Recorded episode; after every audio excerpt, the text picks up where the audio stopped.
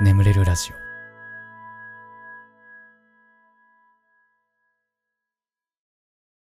オ褒めてほしいのコーナー。こんなに頑張ってるのに誰も褒めてくれないなとか、褒めてほしいけど人にほどでもないなとか、えーそんな出来事を送ってください。僕があなたのこと最大限褒めさせていただきますというコーナーでございます。あ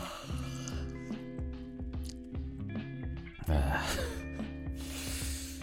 えー本調子ではないですが、やっていきましょうか。えーと、滋賀県タムタムさんですね。タムタムさん。こんばんは。私は41歳で看護学校に入学し、看護師を目指して通っています。えー周りは自分の子供より若い子たちが多く、私自身そんなに社交的ではないので、ひっそりと勉強しています。勉強も得意な方ではないので、試験の結果で再試験もよくあり、えー毎回落ち込むばかりです。でも唯一言えるのが一度も休まず通えていることくらいです。毎週日曜日の夜にガスケツさんの声を聞いて、明日も頑張っていくぞと思いながら眠りに落ちてます。周りの方々はもっと大変な思いをしながら毎日過ごされてると思うと、私なんかはちっぽけな存在かもしれませんが、少しでも褒めてもらえると嬉しいです。ガスケツさんも大変大変な思いでお仕事されてると思います。心身ともに気をつけて、これからも癒しの声を聞かせてください。毎週楽しみにしながら私も頑張ります。読んでいただいてありがとうございました。ねえ。へえ。看護師さんって何歳からでも挑戦できるんだね。うーん、そっか。あ、なんかさ、でも市役所の役員とかさ、だと年齢制限なかったっけ？ないんだっけ？看護師さんはないんだね。特にそういう年齢制限みたいなのはね。いや、すごいなそうだよね。みんな10代とかでしょ。一緒に 通ってる子たち。はあ、俺今29だから、まあ、大体20個下でしょ。だから今9歳ぐらいの子たちと一緒に通ってるみたいなね。ことでしょ。そりゃそう、そりゃ大変だわな。あでもなんかまあ、ね、40過ぎてもなりたいっていう、まあなんかあったんでしょうね。もうすごいな。だいぶ一大決心というか。うん。うーんなんか俺もチャレンジしたいこといっぱいあるんだよね。チャレンジしたいこと。うんまず海外行くとかね。海外行ったことないですから、僕。ね。29で。未だに海外行ったことないって。ね、なんかこう、男としての深みがないよね、なんか海外行ったことないね。ちょっと行ってみたいね。うん。アジアぐらいでいい、別に。アメリカとかじゃなくて、俺は一旦アジアとか行って、タイとかね。タイ、フィリピンあたりに、フラッと行ってみたいもんですけどね。こう、命の危機とかね、一回味わって帰りたいですよね。うん。いや、なんかあの、命の危機を味わってる男ってフェロモンが出るんだって。そう。だからやっぱね、命の危機味わわなきゃダメなんだよ。本当に。で俺もちょっとね、なんか、インドとか行って、ね、なんかあの、持ってるもの全部すられるみたいな命の危機を、一回 感じないと、やっぱ男としての深みは出ないような気もするんですよ。うん。ややっぱね、30代突入するってなったら、ちょっとビターだね。ビターな男になりたいわけですよ。ほろ苦い男にね。やっぱね、命の危機味わわなきゃダメですよね。うん。あと免許ね。免許もないから。やば、もうほんと激ヤバ30代になりそう。やべえ。結婚もしてないしね。いや。忙しいからね。仕方ないよね。うん。はあ、うん、ね。まあ、ええわ。みんな、なんか、こんなやつのラジオでも聞いてくれてるっぽいんで。ね。はい。いや、ね、タムタムさん頑張ってるよ。本当にすごいよ。うん見習うよ、俺は。ありがとうね。はい。神奈川県、えー、キッキーさん。えー、神奈川のキッキー。えー、こんばんは。最近この眠れるラジオ知って毎日ね、聞いて寝落ちしてます。なかなか眠れないので、これを聞いて心が穏やかになります。ありがとうございます。はい。私は保育士で今は赤ちゃんクラスの担任です。新卒ちゃんの面倒も見ながら子供たちのお世話をしてます。新卒なんだから分からなくて当然なのに、新卒ちゃんに対して上司は、それもできないの？わからないってどういうこと？かっこ微笑みながら。と言っていました。私は園長に行ったり、大丈夫だよとサポートしたりしかできずにいました。ある日、私が休みでいない時、その主任と新卒ちゃんで保育を回していて、あるトラブルで主任がミスしたのに、新卒ちゃんのせいにされていました。その日泣きながら電話してきて話を聞き、1週間休みをもらえるよう手回ししました。今もまだ休んでます。なので、え一生懸命頑張って覚えようとしていた新卒ちゃんを褒めてやってください。お願いします。初めてだな。自分じゃない人を褒めてくれっていう。このコーナー長年やってるけど意外と初めてかもしんない。みんな自分褒めてくれって。俺が俺が、私が私がなんだけど初めて来たかもしれないし。別の人褒めてくれって。いやいやいやね。まあもちろんキッキーさんもね、すごいですよ。赤ちゃん見ながら新卒ちゃんも見てね。ある種別の種類の赤ちゃんを見てるわけですから。ああ、すごいですよ。赤ちゃん一人見るだけでも大変なのに、複数の赤ちゃんを見た上でね、新卒の子も見てみたいな。うん。ま、なかなか大変だと思いますが、新卒ちゃんね、なんかさ、なんだろうな。いや、だから多分上司の人も仕事できるから多分その位置に今いるんだろうけどさ。もう想像力が足りてないよね。まあまだね、入って1年目だし、わかんないよねって。いや、思うはずなんだけどな。な、な、なんなんだろうな。なんか、人間ってさ、働いてるうちに人の心忘れちゃうのかな なんか、ね人の気持ちに立って考えるっていうの忘れてしまうのかな。もう新卒だし最初わかんないよねって。誰でもわかるくない？なんかそれこそさ子供見てる職業なわけでしょ。まあこの子たちはねそりゃまだ生まれて何年目なんだからできないことも多いよねじゃないんだよね。それをこう同僚にも向けられないっていう。まあなんかいや、だから労働って悪よね。労働って悪だよね。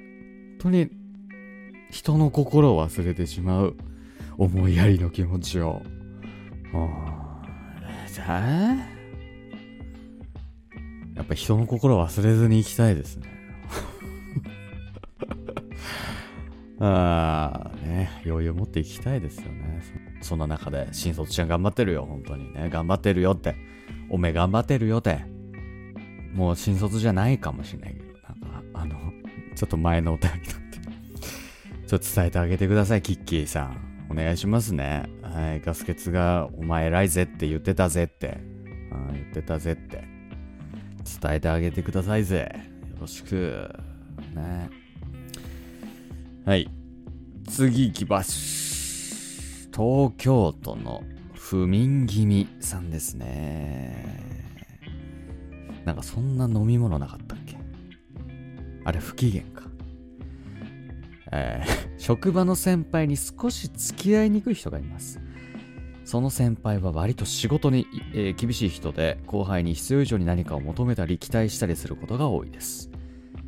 例えばまだ1年目の後輩に対して何か手伝いますか？ではなくどんなことができるか考えて提案してと言ったり、自ら進んで業務に気づいて取り組み姿勢を求めます。確かに大事なことではありますが、さすがに1年目でまだ仕事にあまり慣れていない子に対してあんまりだなと思ってしまいます。また、定時間際で業務を振ってきたり、私の担当外の仕事の手伝いを依頼して残業させられたりすることもあり、正直しんどいです。さらに自分もミスをしていることを後輩たちに細かく注意してくることもどうなんだろうと思ってしまいます。えー、こんな複雑な気持ちを抱えながらも、この先輩と一緒に働き頑張っている私をガスケツさん、ちょっとでもいいので褒めてください。うん、なんか自分によってそうだな、そいつ。うん。なんか、これ、あれやれこれやれではなく、一つ一つ考えて行動してもらう。俺私。完璧な上司って思ってそう。多分思ってると思う。な、子供じゃないんだからね。ね、教育だとね、大事って言うけどね。子供を育てるときにね、一個一個考えてもらうみたいな。うん。いや、なんか、ねえ、ねもう何度もね、あの、パワハラ居酒屋のことをね、何度も引き合いに出しますけど、僕は。こうやって話すネタになったことだけは非常に感謝しておりますけれども。はい、いや、なんかそこも結構その自分で考えて行動しろパターンで、本当に嫌だったなっていう。うん。まあなんか例えばなんだけどさ、なんかある日店長が開店前にさ、なんかクーポンかなんかにスタンプを全部押してたのよな。ななんかね。俺は開店準備終わったからさ、それをこう見てたの。じゃあもうなんか、もう怒ってきて、お前さ、みたいな。店長がこんな仕事やってんだからさ、お前下っ端がこれやるような仕事だろ。俺やりますって言えよ、みたいな。いや、なんか遠目から見てたらさ、すごい重要な書類に反抗してる可能性だってあったし、入って1ヶ月2ヶ月でさ、もうなんか、とりあえず毎日の業務なんとかやこなそうって頑張ってる中でさ、なんか理不尽だなと思ったな。うん。で、本当にね、大人になったら自分で考えなきゃいけないフェーズに来たら考えてやるからって。もうね、そっからの成長俺ないと思うんだよね。子供とかだったらそっからの成長あると思うけどさ。まずそもそもこの不眠気味の上司はね、あれだよね。何か手伝いますか？に対して、え、どんなことできるか考えて提案して。もう日本語成立してないからね。やだね。ストレスだね。コーナー違うから丸めてポイしてください、本当に。はい。ありがとうございます。はい。ということで、褒め通しのコーナー以上となりまして、眠れるラジオスタートです。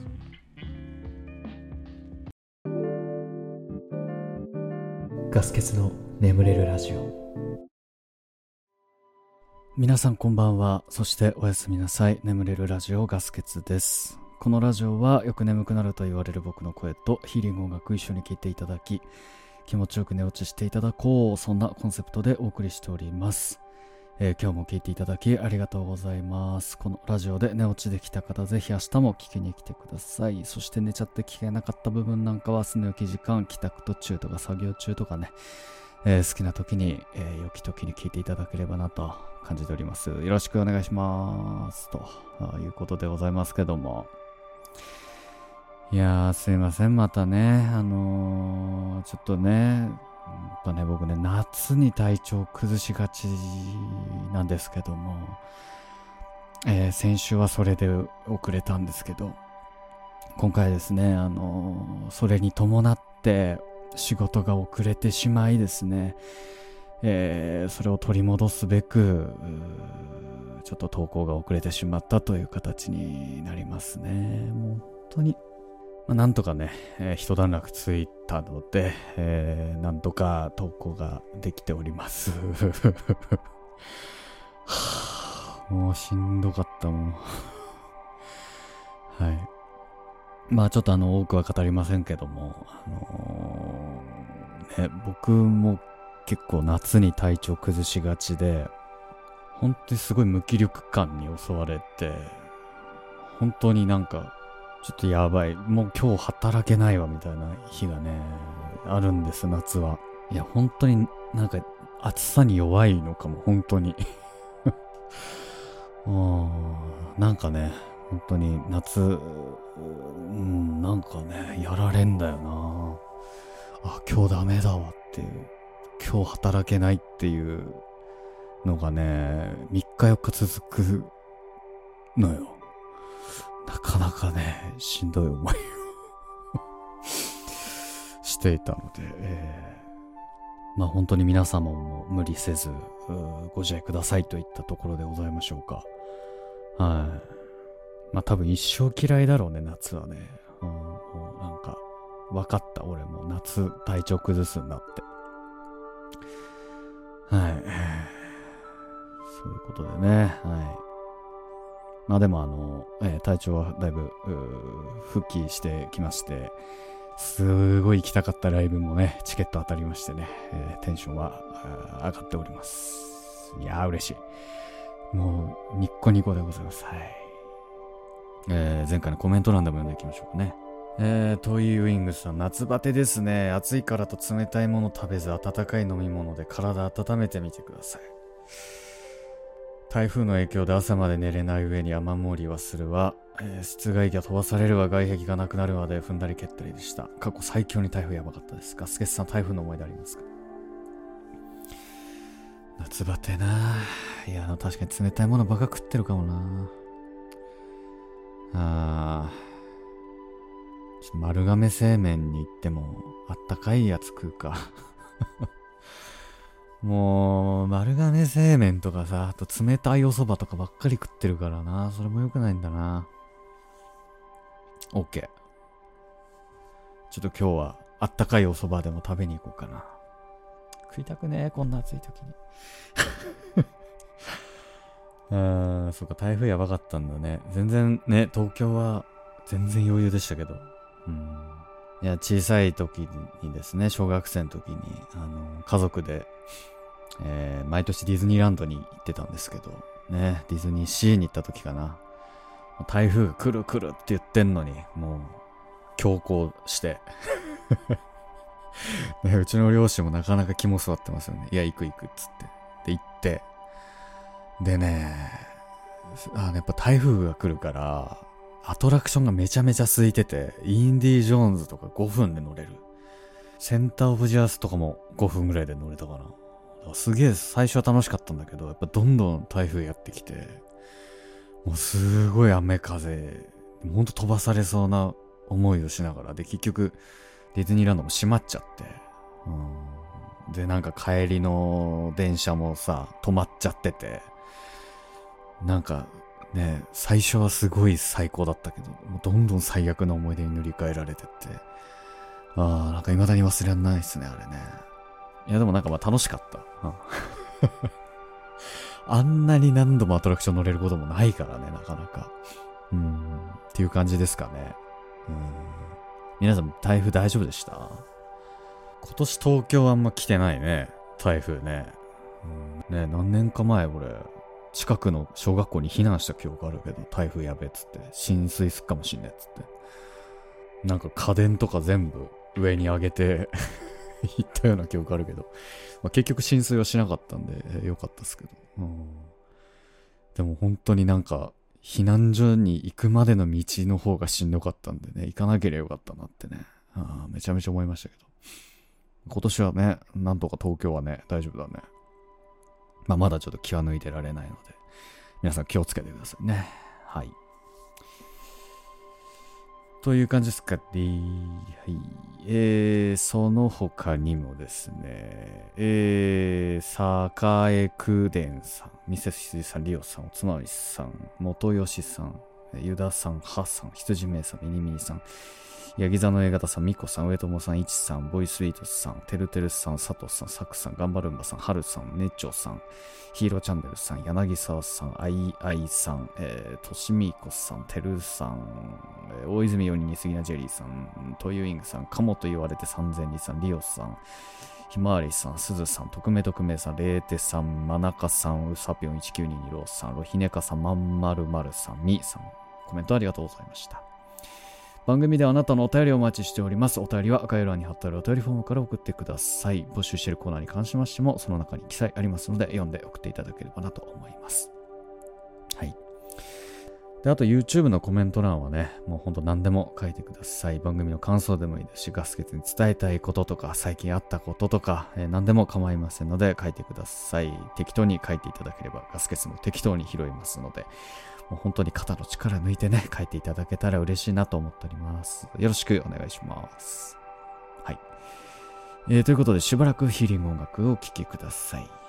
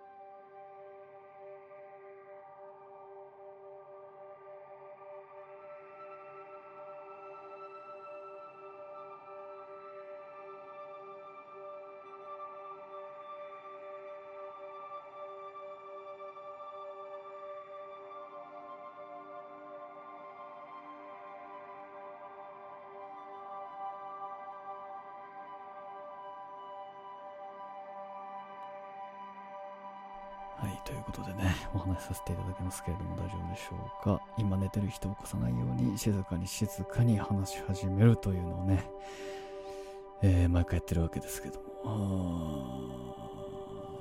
ちょっとさ、夏を好きになりたいよね。もういいこと一個もないんだ。夏好きになる方法。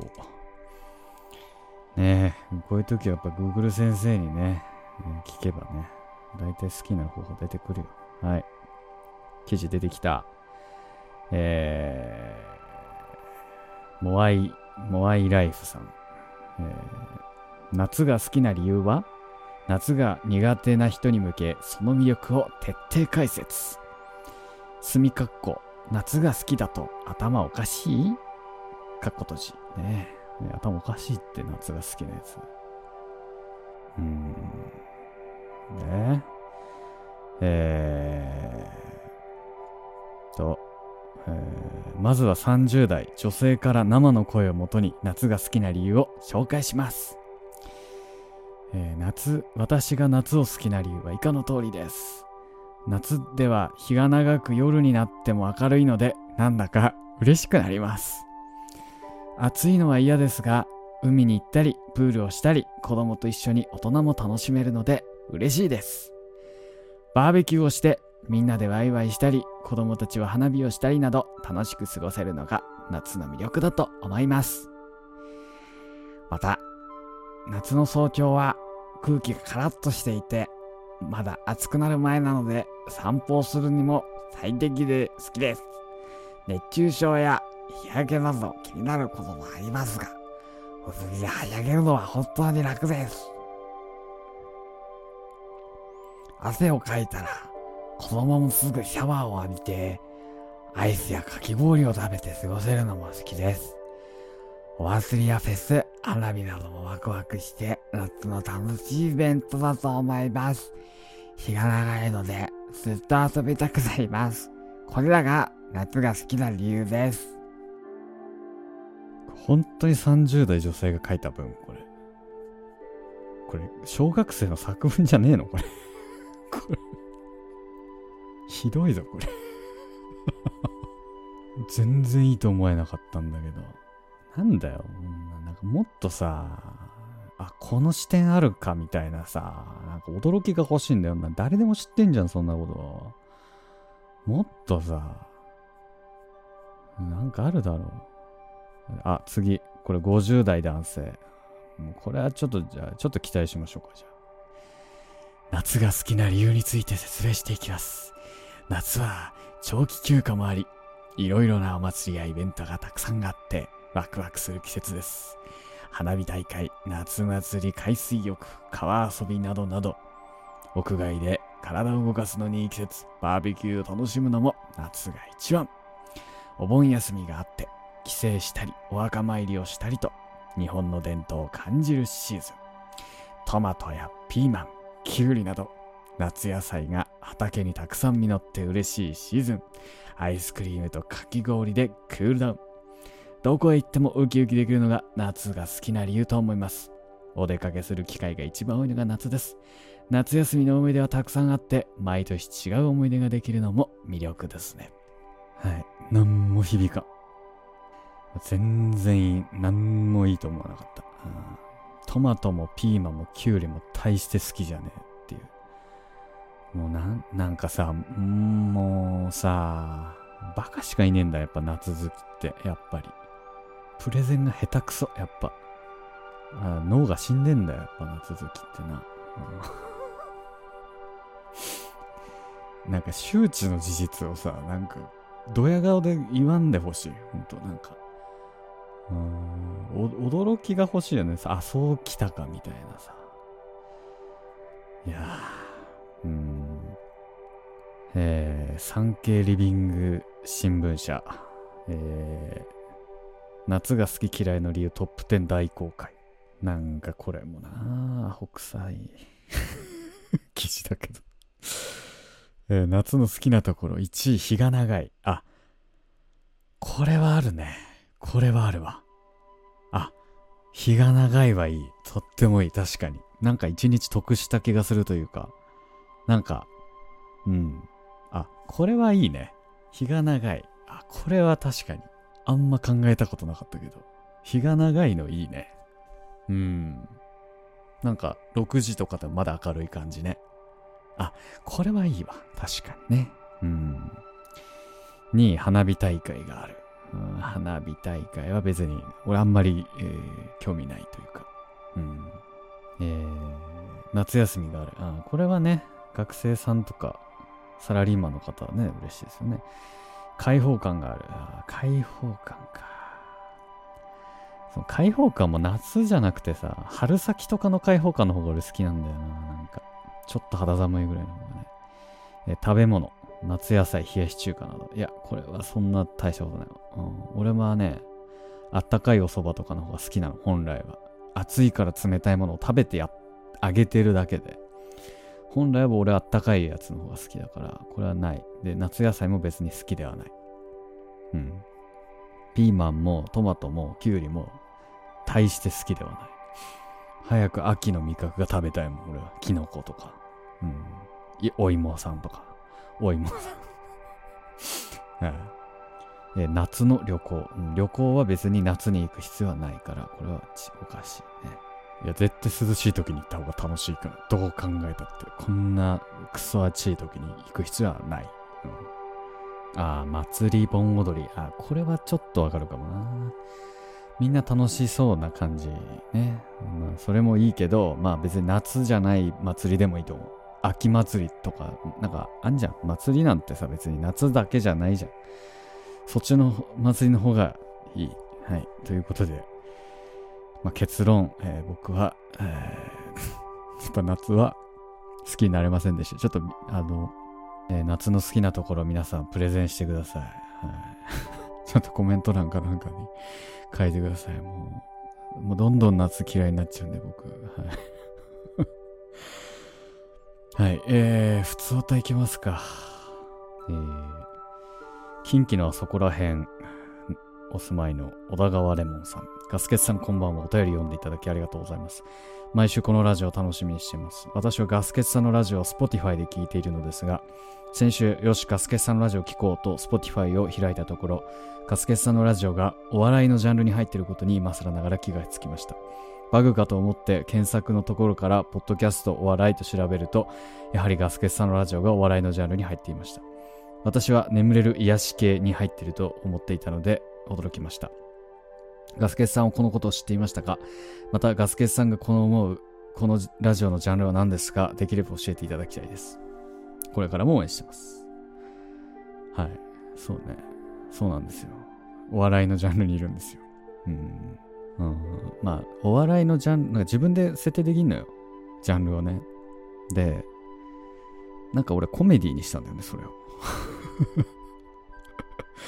うん、まあなんか僕が結構そのコメディのカテゴリーに入ってるあのポッドキャストが好きで結構なんかその一位になりたいなみたいなのがあったからコメディにしてたんだけどだからアップルのポッドキャストだとコメディのカテゴリーなんだけど Spotify だとお笑いっていうジャンルに入っちゃうからなんかちょっと違和感はあるなと思いながらもお笑いの中にいますね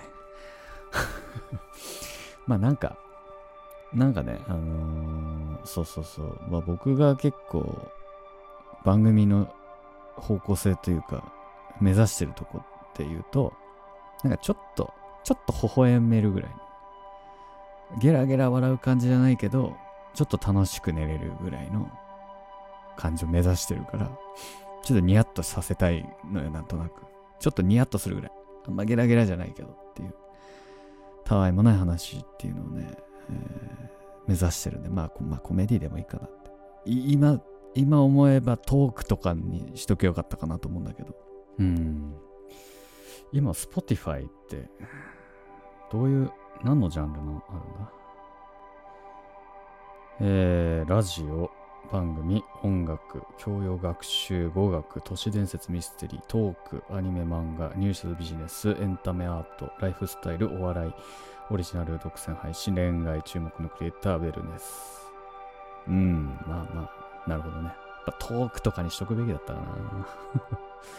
まあ、今から変えれるんだけど、なんか今から変えんのもなっていうのもちょっとあり。